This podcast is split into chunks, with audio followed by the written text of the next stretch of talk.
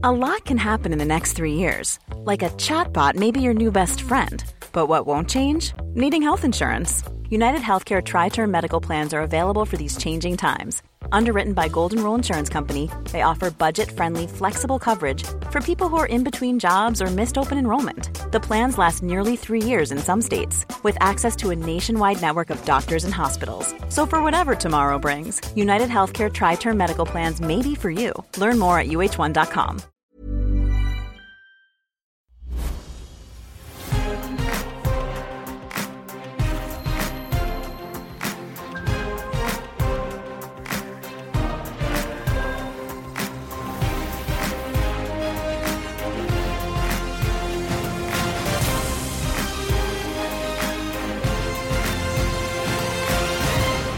I'm Piers Morgan, uncensored. Tonight, as the Partygate hangover continues, is the party finally over for Boris Johnson?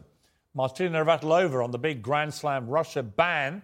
And as Ricky Gervais jokes about trans people in his new Netflix special, he is, of course, immediately attacked by the cancel culture mob. But first, it's my migraine dump. Well, parties are often follow- followed by a massive hangover. You know the score a splitting headache that just won't go away, flimsy, grovelling excuses for the embarrassments of the night before, perhaps a dash of nausea, perhaps even a dash of remorse.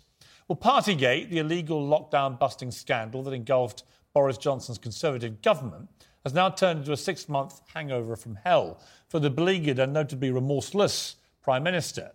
And the excuses of the last remaining Boris bros are sounding increasingly desperate. It was a work do. That's what people do at work. But it wasn't a crime, and I don't believe that it was a party. Well, it was a crime because at least one person got fined by the police for being there, and it was a party, or they wouldn't have been fined for being at an illegal party. And that's what he says about that's what people do at work. Does Desmond Swayne work in a nightclub? Well, here's his colleague, Peter Bone.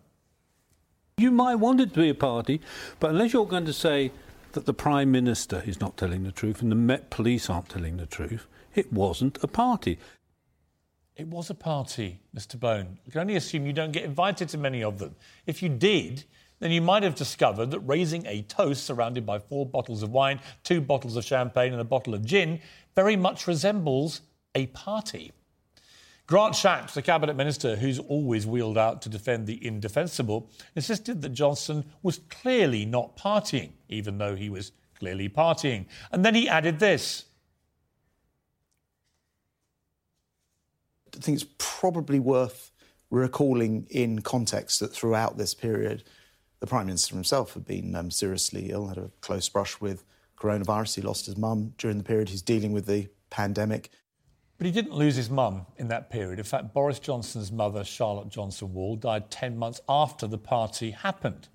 Some people are saying we should move on from all this, but we shouldn't. This scandal goes to the heart of the Prime Minister's credibility and integrity. The Times reported today that Boris Johnson suggested to civil servant Sue Gray, the very woman investigating him, that she should drop her inquiry in that secret meeting two weeks ago that number 10 said was all her idea, before admitting that they'd lied about that too and it was their idea. This is the kind of behaviour that mafia bosses get up to when they're trying to intimidate investigators. The slow trickle of damning evidence has turned into a relentless torrent of sleaze.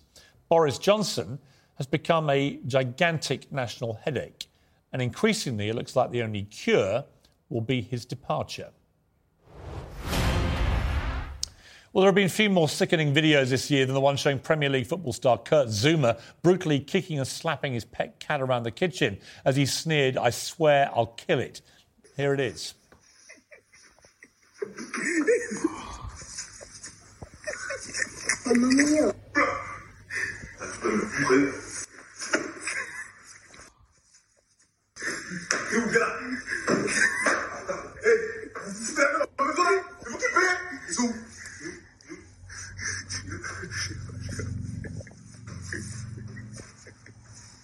We're unable to see that video because his brother Johan filmed the whole thing. He said he thought it was really funny, posting it on Snapchat with laughing emojis. Well, today, justice had the last laugh on these snivelling little cowards as Zouma pleaded guilty to causing suffering to a protected animal and his equally vile brother admitted aiding and abetting him. But Zouma was fined just £250,000 by his club West Ham United, which, given he earns £6 million a year, is a pathetically ineffective slap on the wrist that he'll barely have noticed. If Zouma had done this to a woman, he'd never play professional football again. Why should he get away with doing it to a defenceless cat? Well, sometimes these stories are so shocking they become where were you moments, images so vivid or moving that you can recall exactly what you were doing when you stopped in your tracks and saw them. The shambolic withdrawal of US and British forces from Afghanistan last summer sadly provided several of those moments. Who will ever forget the videos of men desperately clinging onto a US military plane or the Afghan mothers throwing their babies desperately to soldiers? So, where was Dominic Raab, the British Foreign Secretary, when this all happened? Well, he was on holiday in Crete. And how about Sir Philip Barton, the boss of the British Foreign Office? Well, he was on holiday too in France, and that's where he stayed until after the evacuation was over. Both of these men are still serving the British government. A Foreign Affairs Committee report into the withdrawal today tore into the British role in that exit, calling it a disaster which cost lives and abandoned the Afghan people to the Taliban's evil clutches. It also rightly slammed both of those Foreign Office leaders for being missing in action as Kabul fell. The cowardly chaos of the US exit made President Biden look weak, unreliable, and heartless. We now know the British government was no better. Shame on them. Well, one of the biggest problems for young people today is FOMO, the fear of missing out. The fear of missing out on parties, on fun, on smashed avocados for brunch, and most of all, the fear of missing out on looking like their dream idols on Instagram. Hundreds of millions of young girls now want to be and look like, for reasons that completely baffle me, the Kardashians. But the heart of FOMO is fake. What they're in fear of missing out on usually doesn't even exist. The Kardashians are the global flag bearers for photographic fakery, as evidenced again by Kourtney's wedding to Travis Barker. Talk about Instagram versus reality. Look at this. These people just aren't real. Here is Kourtney Kardashian on Instagram. And here's how she actually looked over the weekend. Even these apparently well beaten beauties don't look the way they make you think they do. Here's Khloe Kardashian, her sister, on Instagram. And here's Khloe as she actually looked at the weekend. It's all an illusion of perfection. Every time they post these pictures online to their millions of followers, they're just pulling another contract to burnish their brand to the world. Here's Kylie Jenner on Instagram versus Kylie as she looked at the weekend. Now, look, here's the point I'd make they all look absolutely fine to start with. They don't need to do all this frenzied airbrushing to seek a bogus perfection. So don't fear missing out on looking like the Kardashians because they don't look like the Kardashians. You see pictures of your dreamboats on Instagram, well, I'm afraid you just can't believe what you're seeing. They just don't correspond to reality. Wait a sec, what have you put up there? I don't get that. Well, joining me now is the journalist Adam Boulton and author Ella Whelan. Well, welcome to both of you. Uh, great I, to see I you. I believe that photograph. One day I'll tell the real story, but it was uh, it was a proud moment. Uh, Adam, great to have you. Uh, one of the great doyens of, of the television journalism industry.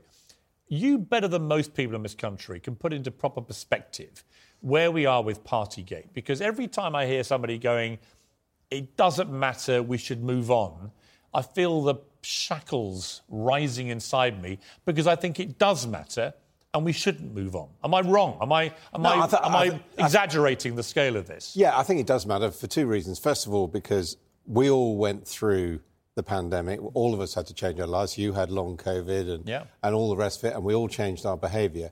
People who were telling us to do that and punish us if we didn't were the government. And they were going on television saying that. Now, if they weren't obeying their own rules, I think that's very serious. And, and, and it's an example of a serious matter, which now looks a bit trivial because we feel we're past the pandemic. And, you know, what, what about policy? So I think that's the first reason why it matters. The second reason why it matters is because it matters to have a government we can trust. Mm. And if you have a government there that has consistently had to change its story, been proven to say things which aren't true, I mean, just look at this latest stuff about Boris Johnson leaning on uh, Sue Gray not to publish her I mean, really shocking. Yeah, it, it, and initially it, they said, oh, there wasn't a meeting. Then they said it was a meeting she asked for. Then they had to admit Right. uh, that he asked for it. And now we have this evidence uh, coming in the Times that, you know, they were trying to sit on the whole inquiry, which has dominated politics for the past six months. All of that matters. Yeah, I totally agree. And Ella, I mean, I- read there's a BBC documentary, Panorama, out tonight, which has a litany of detail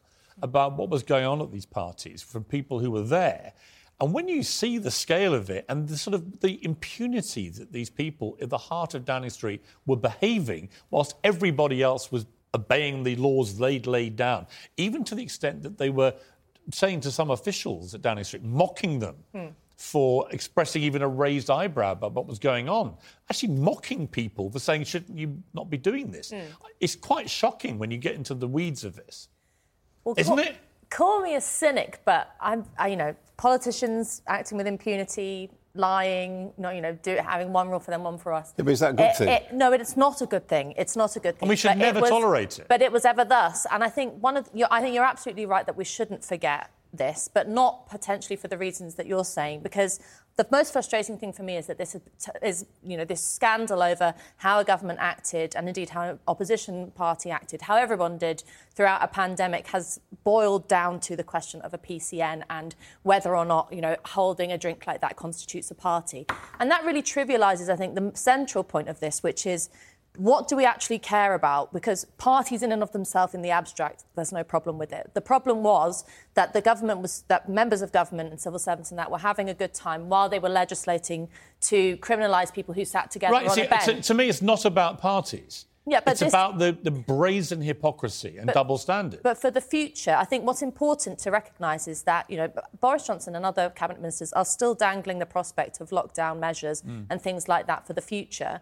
And I think what we have to the, the real Why reason would we have anyone to hold- trust a word they say? Well, the real reason we have to hold them to account is to say what really was the tragedy and what really was the thing that was wrong was that you criminalised people who sat next to each other on a bench, particularly in the latter stages of the last two years, not that you had a party. So I just want people to get their priorities. Well, in a way, that's a secondary issue because they did make those laws. Now, you can argue about whether they should and whether they should again. I think My- it's the primary issue because I think. Well, no, what because people I- really well, I don't, I don't, think, I don't think it changes the hypocrisy. If you I mean- make laws, you've got to abide by them yourselves, right? I mean, it would probably be different next time round. People have learned from it, but at the time, that's what they were telling us to Yeah. do, and they weren't doing it themselves. And and and it does come down to trust. And and yes, it's trivial parties, but what's becoming clear is Boris Johnson is a very trivial prime minister. And he's, also- not, he- he's not someone who is wading into the big issues, who has a clear Didn't Let's also always be clear. that? Let's Well, also we be may have always known He- but- and also be clear. He's a liar. I'm sorry. Yeah. But he's been, you know, he's been fired from several jobs in the past for lying, and he's been lying about these parties. He's stood there in Parliament and said everything was above board, all on the rules. That party, we're told now by people who were there, up to 30 people were on the lash. Apparently, it was every Friday at four o'clock. The press team all had a knees up. But I mean, he's he's debased everybody. You see, he's reduced us to arguing about when is a party a party, Yeah. and you know, does holding a glass minute, which, which I find you know humiliating. I mean, we we know what a party Yes, is, exactly, right? yeah. But then on top of that, what we're seeing is junior people in Downing Street carrying the can. They're Yes. the ones. They're the ones who've been fined. And you know, if your boss says we're having a party, Yeah. you go. You may not want to go. And we know that 50% of the people invited to the Downing Street party didn't go, but a junior person, an ambitious person, will go if their boss throws a But ultimately, Adam, I mean, the only way Boris Johnson will go is not what you or I think, or what even the British public think until an election. The only way is if 56 Tory MPs decide that his behaviour, and the Sue Gray report is due out tomorrow, and may be more damning than we're even expecting. But if it's just more of the same in huge detail, could it trigger enough Tory MPs to actually grow a pair, get a conscience, and send in letters to have a leadership election? Yeah, I, I do think it could because I think if it is clear to the Conservatives that he's become a liability, and you know, remember since this broke, they've been behind in the polls, and Boris Johnson is currently less popular than the Conservative Party. Now. They're not going to put up with that forever, except if you have the argument that the next election's a good one to lose, but that's not how most politicians think. Anella, on uh, one other issue today, which I thought was big in the news Afghanistan. The, the, the British role in that absolute debacle of a overnight departure, which betrayed all the Afghan people. Looked about as shameful as the Americans when you actually get into the, the detail of this report that's come out. Yeah, I mean, if you were waiting for the report to inform your decision about, you know, what, how we handled this, you obviously weren't watching the footage that we all saw at the time of people standing in sewage, scrambling for planes. These are people that took a risk um, working with the British government. And um, I'm really sick of uh, watching and listening to all the crocodile tears from certain um, Conservative MPs mm. about how difficult this was to handle. Yes, it's not. Or indeed from people within the Foreign Office about how hard they worked, because quite simply, this was from the start mishandled. And also, I think it's not just a case of people not catching emails. It fundamentally shows, from both the UK and the US perspective, the disregard with which the West treats people in nations that it, yeah. that it meddles in. And, and, the, and the, the, grotesque betrayal of the Afghan people, where you now have the women in particular, you know, even female TV presenters having to wear masks now on television, not because of COVID, but because the Taliban have ordered them to put veils on it. I think it's completely shameful. Let me ask you a question, Adam. What do you know about monkeypox? Much? It, it's not as bad as COVID. Right. It looks worse, but it's not. So I've got to be honest with you. I've not really got into the weeds of monkeypox. Do you know much about it, Ella? Uh, you know, I know a little bit. It looks a bit sore, but I hope so I get it. I was out today with my middle son, who's a, a, young actor. He hasn't got monkeypox. No, but he shares a flat with an, another actor called Alex Heath, who it turns out is a bit of an expert on monkeypox because he posted something to TikTok two days ago that has now had nine million views in two days. It's a sensation on TikTok, and it's a simple 30 second explainer of monkeypox. And I thought it'd be interesting just to play it. Here's monkeypox Alex. Should you be worried about monkeypox as quick as I can? So, it's a disease that leaves you with a fever, fatigue, and a rash that wears off in a couple of weeks. There's been a small number of outbreaks before, but the way it's been able to spread is hard to ignore. See, normally outbreaks have stayed in one place, but this week it's been seen in several states. And so, the WHO is expected to investigate whether the strain's spreading undetected. Should you be worried? Not really. If you're relatively healthy, it wouldn't hit you severely. In either case, antivirals make it more treatable, but it's feasible that in the next few weeks or so, you'll see an awful lot of news stories on it. Some papers will generate clickbait from it. There are concerns about the virus's behaviour, but bear in mind post-pandemic panic sells papers. Jonathan Van Tam, eat your heart out. You know what's fascinating about it is there's this whole world on TikTok, which I, am sort of loosely aware of it, but nine million views in two days for just a young young actor, not that well known. I'm sure he will be. He's talented, but it's fascinating, isn't it? There's this other world where young people are getting information like that about big issues like monkeypox. Well, it's also it's you know the thing about TikTok is people talk about it as a young people's thing. It's a very young people's thing. So I'm only, I'm 30. I don't consider myself as over too old yet, but it's completely beyond me. Are you a TikToker, Adam? No, I, I, did look at it, but I couldn't get it to work. Great to see you both. Thank you very much. I've got a feeling we'll be seeing you again because I think it's going to be a big week for Boris Johnson, maybe one of his last in office if, if what we believe is in this report comes out. Well, Uncensored tonight, Martina Navratilova on the Wimbledon ranking points row. Is Vladimir Putin dying? I've got Britain's former spy chief here who thinks he is. And Ricky Gervais feels the heat, not that he'll care, for his comments on trans people, his jokes in a new Netflix special, and the TikTok sensation, a lot of TikTok tonight, giving cash to complete strangers. Could you be next, and why? All coming up in All Uncensored.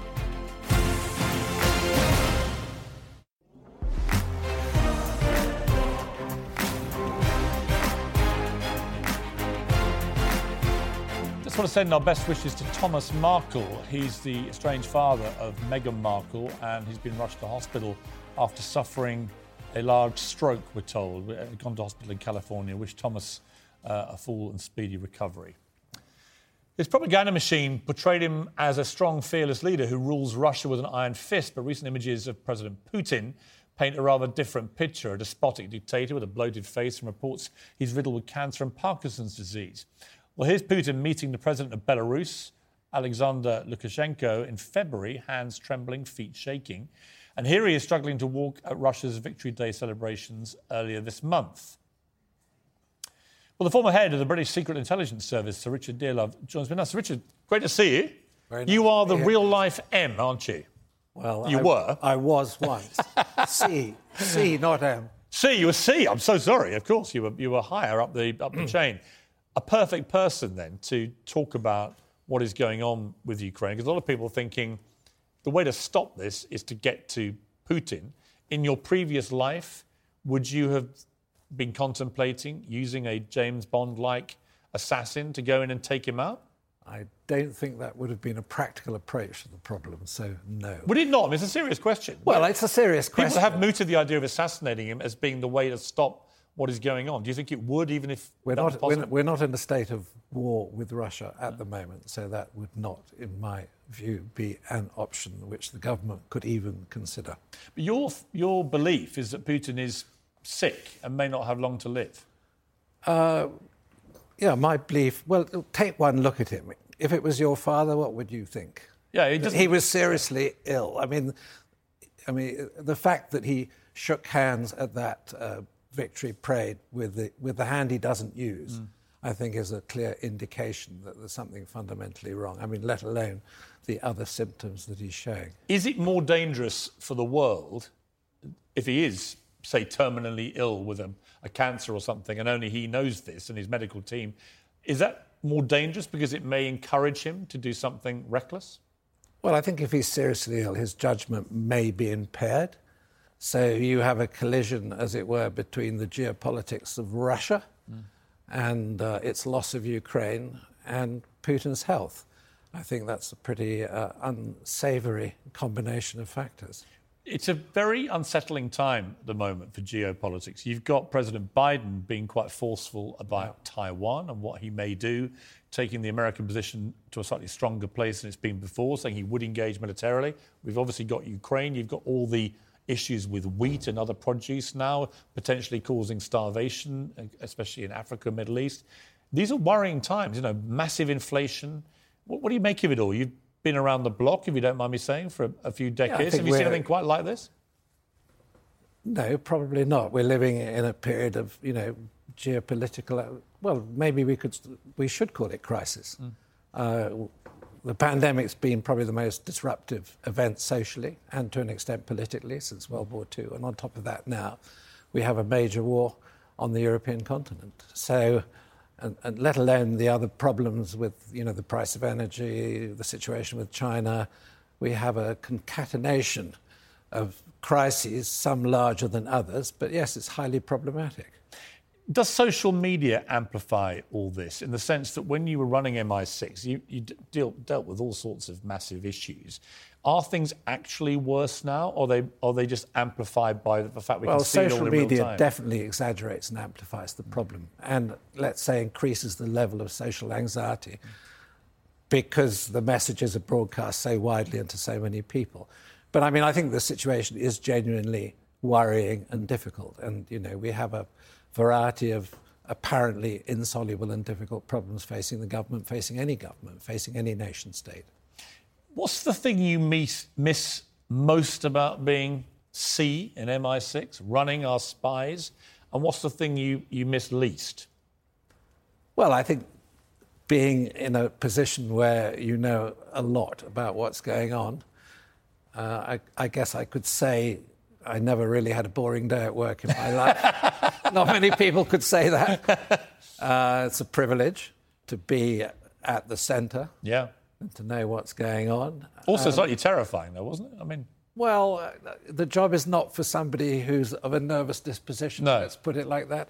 I think you need to be relatively calm in the way that you view crises, which at any moment can sort of escalate in front of you. What, do, what am I pleased about? Well, I think in a way I'm pleased that I'm not head of the service any longer. Really? I mean, I was in it for a very long time, and uh, I think I did my bit, served my country. Uh, I'm very proud of that. But uh, what was the moment, if I could let you relive it again, what was the single most memorable moment, for whatever reason, of your tenure? Oh, I guess you. It has to be 9/11 Yeah. and the events of 9/11. And when that happened, I mean, when you're in that job, you must know this is now your world has completely changed, Yeah, as so yeah, many did. But were you able to stay calm even in a moment like that? I think so. Ask my colleagues and friends. I think I had a reputation for remaining calm. You also had a reputation for integrity. If you had been caught as the boss of MI6 during a pandemic with severe lockdowns, uh, hosting leaving parties, having a large number of your staff, 86 of them, getting fines from the police for having illegal lockdown breaking parties, would you have fallen on your sword and done the honourable thing? I wouldn't have been in that position. Right. So, what do you make of the fact that the Prime Minister was in that position? Uh, I think I'm going to avoid comment on the Prime Well, you Minister. don't have to sit on the fence anymore, Sir Richard. Well, I, uh, on that particular issue, I am going to sit on the fence. But I mean, what, what I would say is that, you know, if, if, if you're in an organization, particularly if you're leading an organization like the Secret Intelligence Service, the issue of integrity is absolutely crucial. And, So, you um, wouldn't have put yourself in that position? I, I mean, there's a picture coming out tonight from Pippa Crerar from the Daily Mirror, and it's a picture of what is quite clearly a lavish amount of alcohol for a party. I mean, there's just no denying it. Do you think when we get told as the public that's not a party, we're being taken for mugs, Sir Richard? all I would say is if you're a lawyer, it's quite difficult Yes, to describe what, what a party is. so I think that, that's my reply to that difficult question. Final question for you Who should be the next James Bond after Daniel Craig? Well- and should it ever, ever be a woman? Um, I'm a traditionalist, and I think it, it, it should be a man because that's the way Ian Fleming conceived of the role. Correct. And uh, so, uh, Who would you like to see do it next? well, I've, I- I've looked at a list of the candidates, Yeah. and my pick would be, and I'm, I'm not an expert. No, no. But if I was, the, well, you are. You actually you are. well, I'm, an I'm, a, expert. for, I'm an expert f- for the role. Yes. Um, I think the one who suits it best of the list, but I don't know all of them, is probably Tom Hiddleston. Really? Really? Yeah. I think he ruined it with the Taylor Swift ocean T-shirt Well, pictures. you know more about that than I do. I'm an Idris Elba fan myself. I think he'd be a cracking Bond. Well, he would be good. I agree. Yeah, he's got that uh, sort of steely charm. Well, you need steely charm. I did actually pitch myself to Barbara Broccoli Oh, only three months ago. You would have been rather. Well, I did, it's not a big leap from Pierce Brosnan No, to no, Piers. Morgan, is it? I mean, let's be honest, right? Well, maybe they should have the, a real C as M. yes, Why not? a great idea, Sir Richard. So why don't you suggest it? Casting director. Sir Richard Dearlove, what a pleasure. Nice to meet you. Very nice. Thank you very much for joining me. Yeah. Let's get to Wimbledon Gate because there's a big scandal brewing as we run towards the Wimbledon Championships because there will be no ranking points now to play for after the Wimbledon organisers decided to ban Russian and Belarusian athletes. Well, Frenchman Lucas Pouille became the first top player to declare he won't play in the world's most prestigious tennis tournament. Uh, Naomi Osaka has publicly come forward and said she may not either, saying it would be pointless. I'm sure someone else would probably take her place, but it's clearly a tournament now in turmoil. It's kind of like I, I don't want to say pointless no pun intended but like like I, I I I'm the type of player that gets motivated by like seeing my ranking go up or like you know stuff like that. I think the intention was really good, but the execution is kind of all over the place. Well, joining me now to discuss all this is 18 times Grand Slam tennis champion Martina Navratilova. Martina, thank you for joining me. We did discuss this a few weeks ago, didn't we? And, and things have really escalated now where it's becoming this massive furore. Uh, I've got to say, since we last spoke, I think I shared your view then that punishing individuals uh, seemed the wrong way to punish Putin. Um, but I then interviewed Vladimir Klitschko, the, the Ukrainian boxer, last week, and he said this to me. The war is going on. They cannot participate at the next Olympic Games. They cannot participate at any athletic events because this war is represented by Russia. So athletes representing Russia. And there's definitely connection. I've got to say that when I listened to him speaking so powerfully, he did slightly sway me. I've got to be honest, because I, I can just imagine a situation where a Russian tennis star ends up winning a, a Wimbledon trophy and you know has it presented to him or her by the Duchess of Cambridge, for example. What a PR bonanza that would be for Vladimir Putin right now, and something that we, I just don't think as a country could tolerate that kind of scenario unfurling. So I'm not sure that Wimbledon have had a lot of choice given the pressure from the UK government to do this. Sure, I, I understand so much where uh, the players uh, and, and people in the Ukraine are coming from. 100%. I can so relate to this. Um, I am thinking there's a big difference between team events and indiv- individual events. And also, you have Russian and Belarusian players on team sports. For example, Alexei Ovechkin playing for the Washington Capitals in the NHL. Not a peep out of anybody that he should not be playing mm. for, for, for that team. Plus, he's a massive supporter of Vladimir Putin on top of that. So you have a player like Rublev who has uh, disowned the war. He had written on the camera "No to war," yet he can't play. Um, so it's just it, you look. There's no winning situation here, and now you, you, have a controversial decision. If it was the right thing, I think we would not be so ambivalent about it, um, both ways. Um, mm. So it's there's just no good way out of it. Bad situation, of course, horrible situation with the war. Bad situation with with with Wimbledon making this rule, and now another kind of iffy decision, and not not giving the points, but you just try to make the best out of a horrible situation. If you were still playing, if you were still playing Martina at the top of your game and may even be in the running, as you were, of course, many times to win a Wimbledon title, uh, what would you have done if the points weren't there to be won? Would you have taken a view like Naomi Osaka and said, well, actually, in that case, I'm not going to play? Would you have taken a principled stand in support of Russian and Belarusian tennis players? What would your view have been, do you think? No, I would. Uh, well, first of all, I would. I could care less that there were no points uh, given because I, I, always play for the trophies, not the points and not the money. So uh, for me, it was Wimbledon and nothing else, and, and everything else came in second. So the points were. Uh, uh, this is not an exhibition. Uh, I I don't understand that view that players wouldn't play because there are no points. So you're playing for computer ranking. Mm. I just wanted to hold that hold that trophy, that wonderful the wonderful Venus Rosewater Dish. So um, it's you know there's no good way out of this, but I don't understand the players that say they don't want to play because of points. Are, this is why you're playing tennis, right? To get points into the computer and see your ranking going up or down or whatever. I could have cared less. When I won Wimbledon, I didn't know that I became number one. They, I learned that in the press conference when they told me, by the way, you're number one. I'm like, oh, great. That's just cherry on the cake. Is I mean, Naomi Osaka, I've got to say, barely a week goes by without Naomi Osaka whining about something. Has she just got all her priorities wrong? Should she go back well, to just wanting of, to win big trophies and keep quiet? I, well, it's kind of nice if you can walk away from a potential what two million pound uh, uh, you know payday. uh, most people don't have that luxury. Uh, but uh, I, I, just don't understand that mentality, and and uh, I would like to sit down with her and, and, just tell her about the history of Wimbledon. Uh, and you know the Russian players, Belarusian players. It, this was never would never wouldn't even occur to her that she would not play right. if they were playing and the points weren't taken away. So uh, I, I don't understand that mentality, but I, you know, there's a lot of things that I don't understand these days.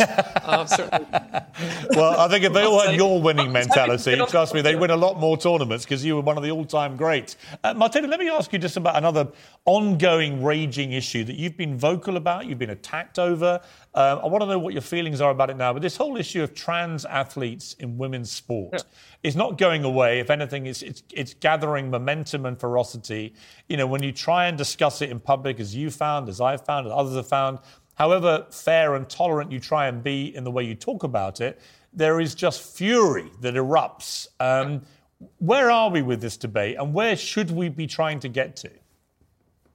Well, this insistence on not just being accepted, but uh, but but allowed to compete uh, in, in, in sports when clearly we have categories in sports for a reason by weight, by sex. Uh, and and uh, when it comes to sports, it's about biology, not about identity. And uh, the ACLU, the uh, American Civil Liberties Union in, in America, has gone as far as saying that uh, trans women should be accepted into women's sports with no mitigation whatsoever. Yeah. We don't care about testosterone, nothing else. It's all about how you feel, and you have to be accepting and and and and welcoming. And uh, clearly, that would be the end of women's sports because there are yeah. enough trans trans women now where they would take over women's sports if there is no mitigation.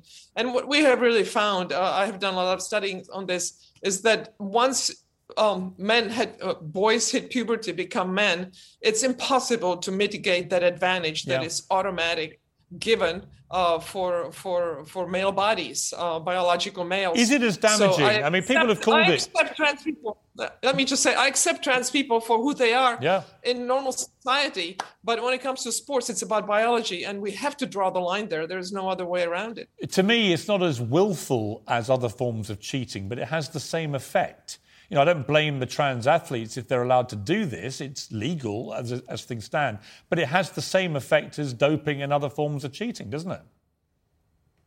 Well, uh, testosterone, you know, there's a reason why we why why we limit testosterone for women athletes. We're not allowed to take testosterone to get stronger. That's what you had in the 70s and 80s when the East Germans and and Soviets, frankly, were uh, taking testosterone up the wazoo and uh, and were winning. Uh, women, biological women, had no chance against doped up women like that. And t- t- trans women have a lot more testosterone naturally. Uh, even if they start taking those drugs and and and lower lower the levels, mm. the effects are still there. The uh, the muscle mass, the, yeah. the lung capacity, of course, the skeleton doesn't change. All of that is just not possible to mitigate that advantage. You that know you what? It's just the, bo- the bottom line. It's just not fair. And I've I followed you about this. You've been so rational yeah. and calm and fair minded about it. But it's not going away. It's got to be dealt with, or women's sport will just get destroyed. Martina, brilliant to talk to you. Thank you very much. Thanks a lot. What's the common sense in that debate? Uh, well, uncensored next is Ricky Gervais. Jokes about trans people in his new Netflix special. He, of course, has been immediately attacked by the cancel culture mob. Is it right for comedians to be able to tell jokes about the trans community? Discussing that after the break.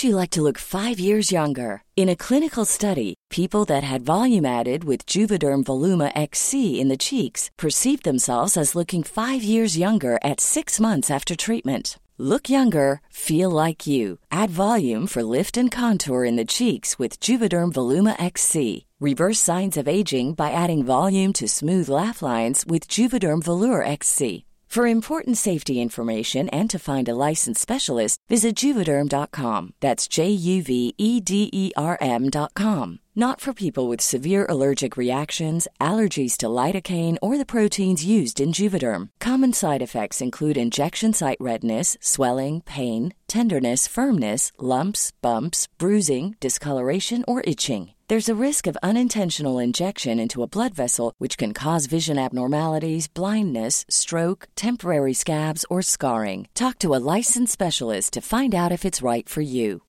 When you make decisions for your company, you look for the no brainers. And if you have a lot of mailing to do, stamps.com is the ultimate no brainer. It streamlines your processes to make your business more efficient, which makes you less busy. Mail checks, invoices, legal documents, and everything you need to keep your business running with Stamps.com.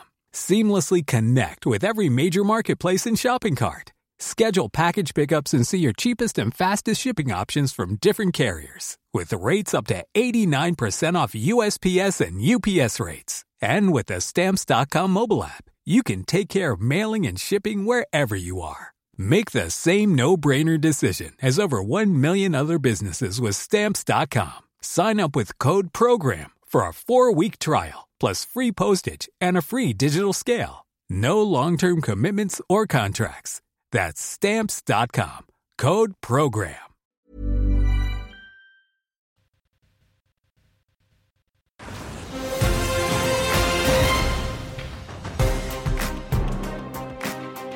Welcome back to Piers Morgan Uncensored. Well, this didn't take long. Within hours of Ricky Gervais's hilarious new Netflix special being released, the cancel culture mob is trying to finish him off, claiming that his jokes about the trans community are hurtful and damaging.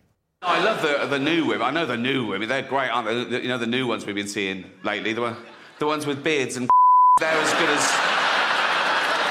They're as good as gold. I love them. No, it's the old fashioned with it. And now the old fashioned, they go like, oh, they want to use our toilets. Why shouldn't they use your toilets? For ladies.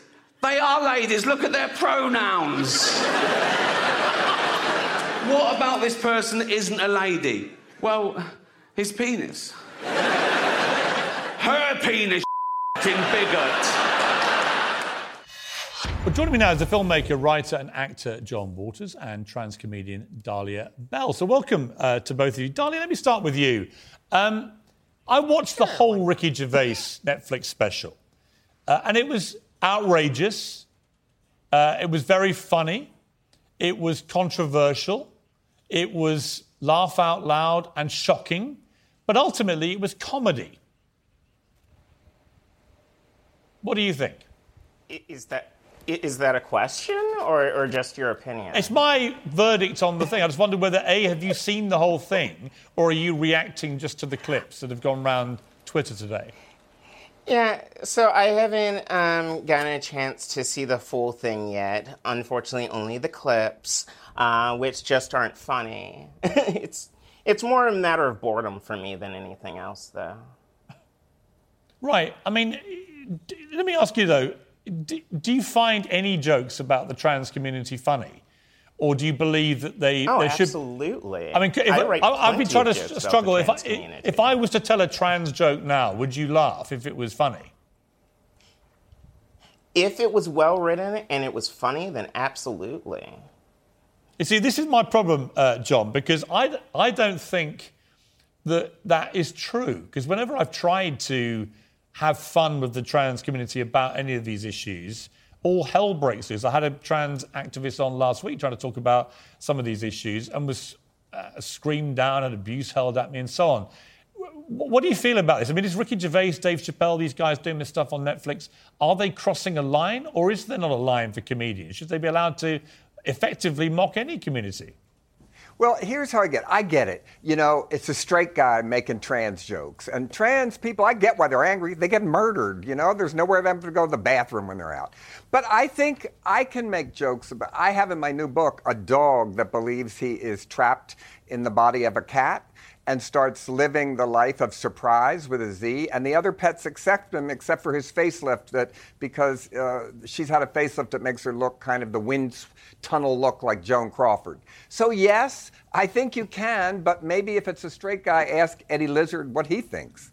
Right, Eddie, yeah. I mean, Eddie would probably say you could laugh. I want to play another clip uh, to you if I can, Dahlia. This is also from the Ricky Gervais Netflix special. It's about why he feels he should tell trans jokes. I talk about AIDS, famine, cancer, the Holocaust, rape, paedophilia. But no, the one thing you mustn't joke about is identity politics. The one thing you should never joke about is the trans issue, right? They just want to be treated equally. I agree. That's why I include them. Now, you are a trans comedian, right? Is he right? Is he right to say if you're going to be genuinely inclusive, Dahlia, then you should include everyone and everything? As long as you're original and creative with it, then sure, why not? Yeah, I mean that to, that to me is I- the I bottom think- line. You know, when I when I watch the whole special and I know how Gervais works, you Uh-huh. know, a lot of the humour is poking fun at people and the way they go about having these debates.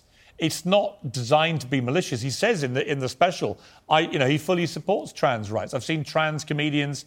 Uh, coming up on Twitter today saying he's always been very supportive. I don't think he's got a transphobic bone in his body. And yet, within hours of this special being released, he's being bombarded with abuse and people trying to cancel him for being transphobic. And don't they have every right to be offended and say they don't like a joke?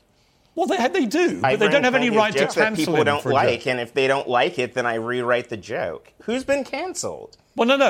like, give me an example of one comic that's actually. I will give you an canceled. exact example of someone- well, I- literally sexually assaulted women. Well, no, I don't. I'm not defending So that. Here's that what I would say to you: point. Dave, Dave Chappelle, as you know, was nearly cancelled from Netflix by an internal uprising by Netflix employees. Oh yeah, employees. he got paid sixty million dollars. Sure. I feel so bad for It him. wasn't successful, but you do. Yeah, but you do know there are attempts to cancel people like Chappelle, like Ricky Gervais. I just wonder whether you, as a there trans are comedian, people saying they don't like things. It doesn't matter. yeah, but there's a difference between saying you don't find something funny or even that you find it offensive. Of course, you can do that, but you shouldn't have to then cancel people or demand they lose their jobs. That to me is a line where free speech gets trashed. Except that we also Uh, have free I think speech to say that we don't think someone should have a job. All right, John, come in there. Uh, so I, I think it's it's much easier. Like uh, I, I don't do a lot of black jokes. I'm not black. I don't do a lot of Jewish jokes. I'm not Jewish. It really helps if you are the minority that's making the joke about minority. But I do do believe that everything is fair, and and comedy is a cliff you walk in. When when I was young, the censors were against any kind of nudity, and the censors today, on the other side, come in if you make a movie and someone's nude, they have an intimacy coach where you have to put a fake vagina over the vagina if anybody's going to have lunch downtown mm-hmm. because then you're not touching the real thing. So it is confusing. Dahlia, last word to you, because I do think I do want to have respect for the trans community. I don't want to expose the trans community to any bigotry or hatred, but I do think that part of the way through all this is for everyone to perhaps have a, a same sense of humour that perhaps you do about it. Actually, Perhaps. I think everyone's entitled to approach it as they see fit. well, let's leave Are it there there, because trans I, happen to agree with you. John. John, you, would you agree with that? Are there any trans comedians? I'm trying to think of, I know a lot of gay comedians. You know, that's what I don't get. We all used to be in this together gay, drag queens, trans, everybody all together. Now we're fighting with each other. I think we should all just scare straight people. I try to. If I'm ever at an office party and I see a straight guy like sucking down an oyster, I tell him, that's what it's like. You know, just to make people nervous. I think gays, trans, I mean, we should just gather together and make people nervous. I like that. There's actually a funny Tough bit in Gervais's special other. where he talks about being a minority because he's a, a white, middle-aged multi-millionaire. And it's quite, it's a funny sketch. Anyway, listen, thank you both very much to John Waters, to Dahlia Belle. It's a good debate, and hopefully we can keep laughing. That's the most important thing. Well, Uncensored next, uh, find out why a hand painted rainbow house dedicated to the LGBT community isn't enough for the woke mob. My World's Gone Nuts is after the break.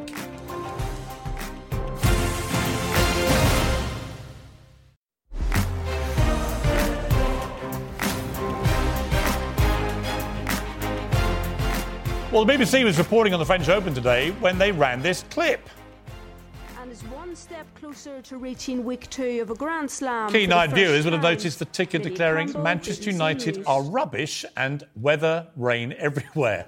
Two pretty accurate statements, to be honest, but they nonetheless did one of their hand Someone was wringingly train- grovelling apologies.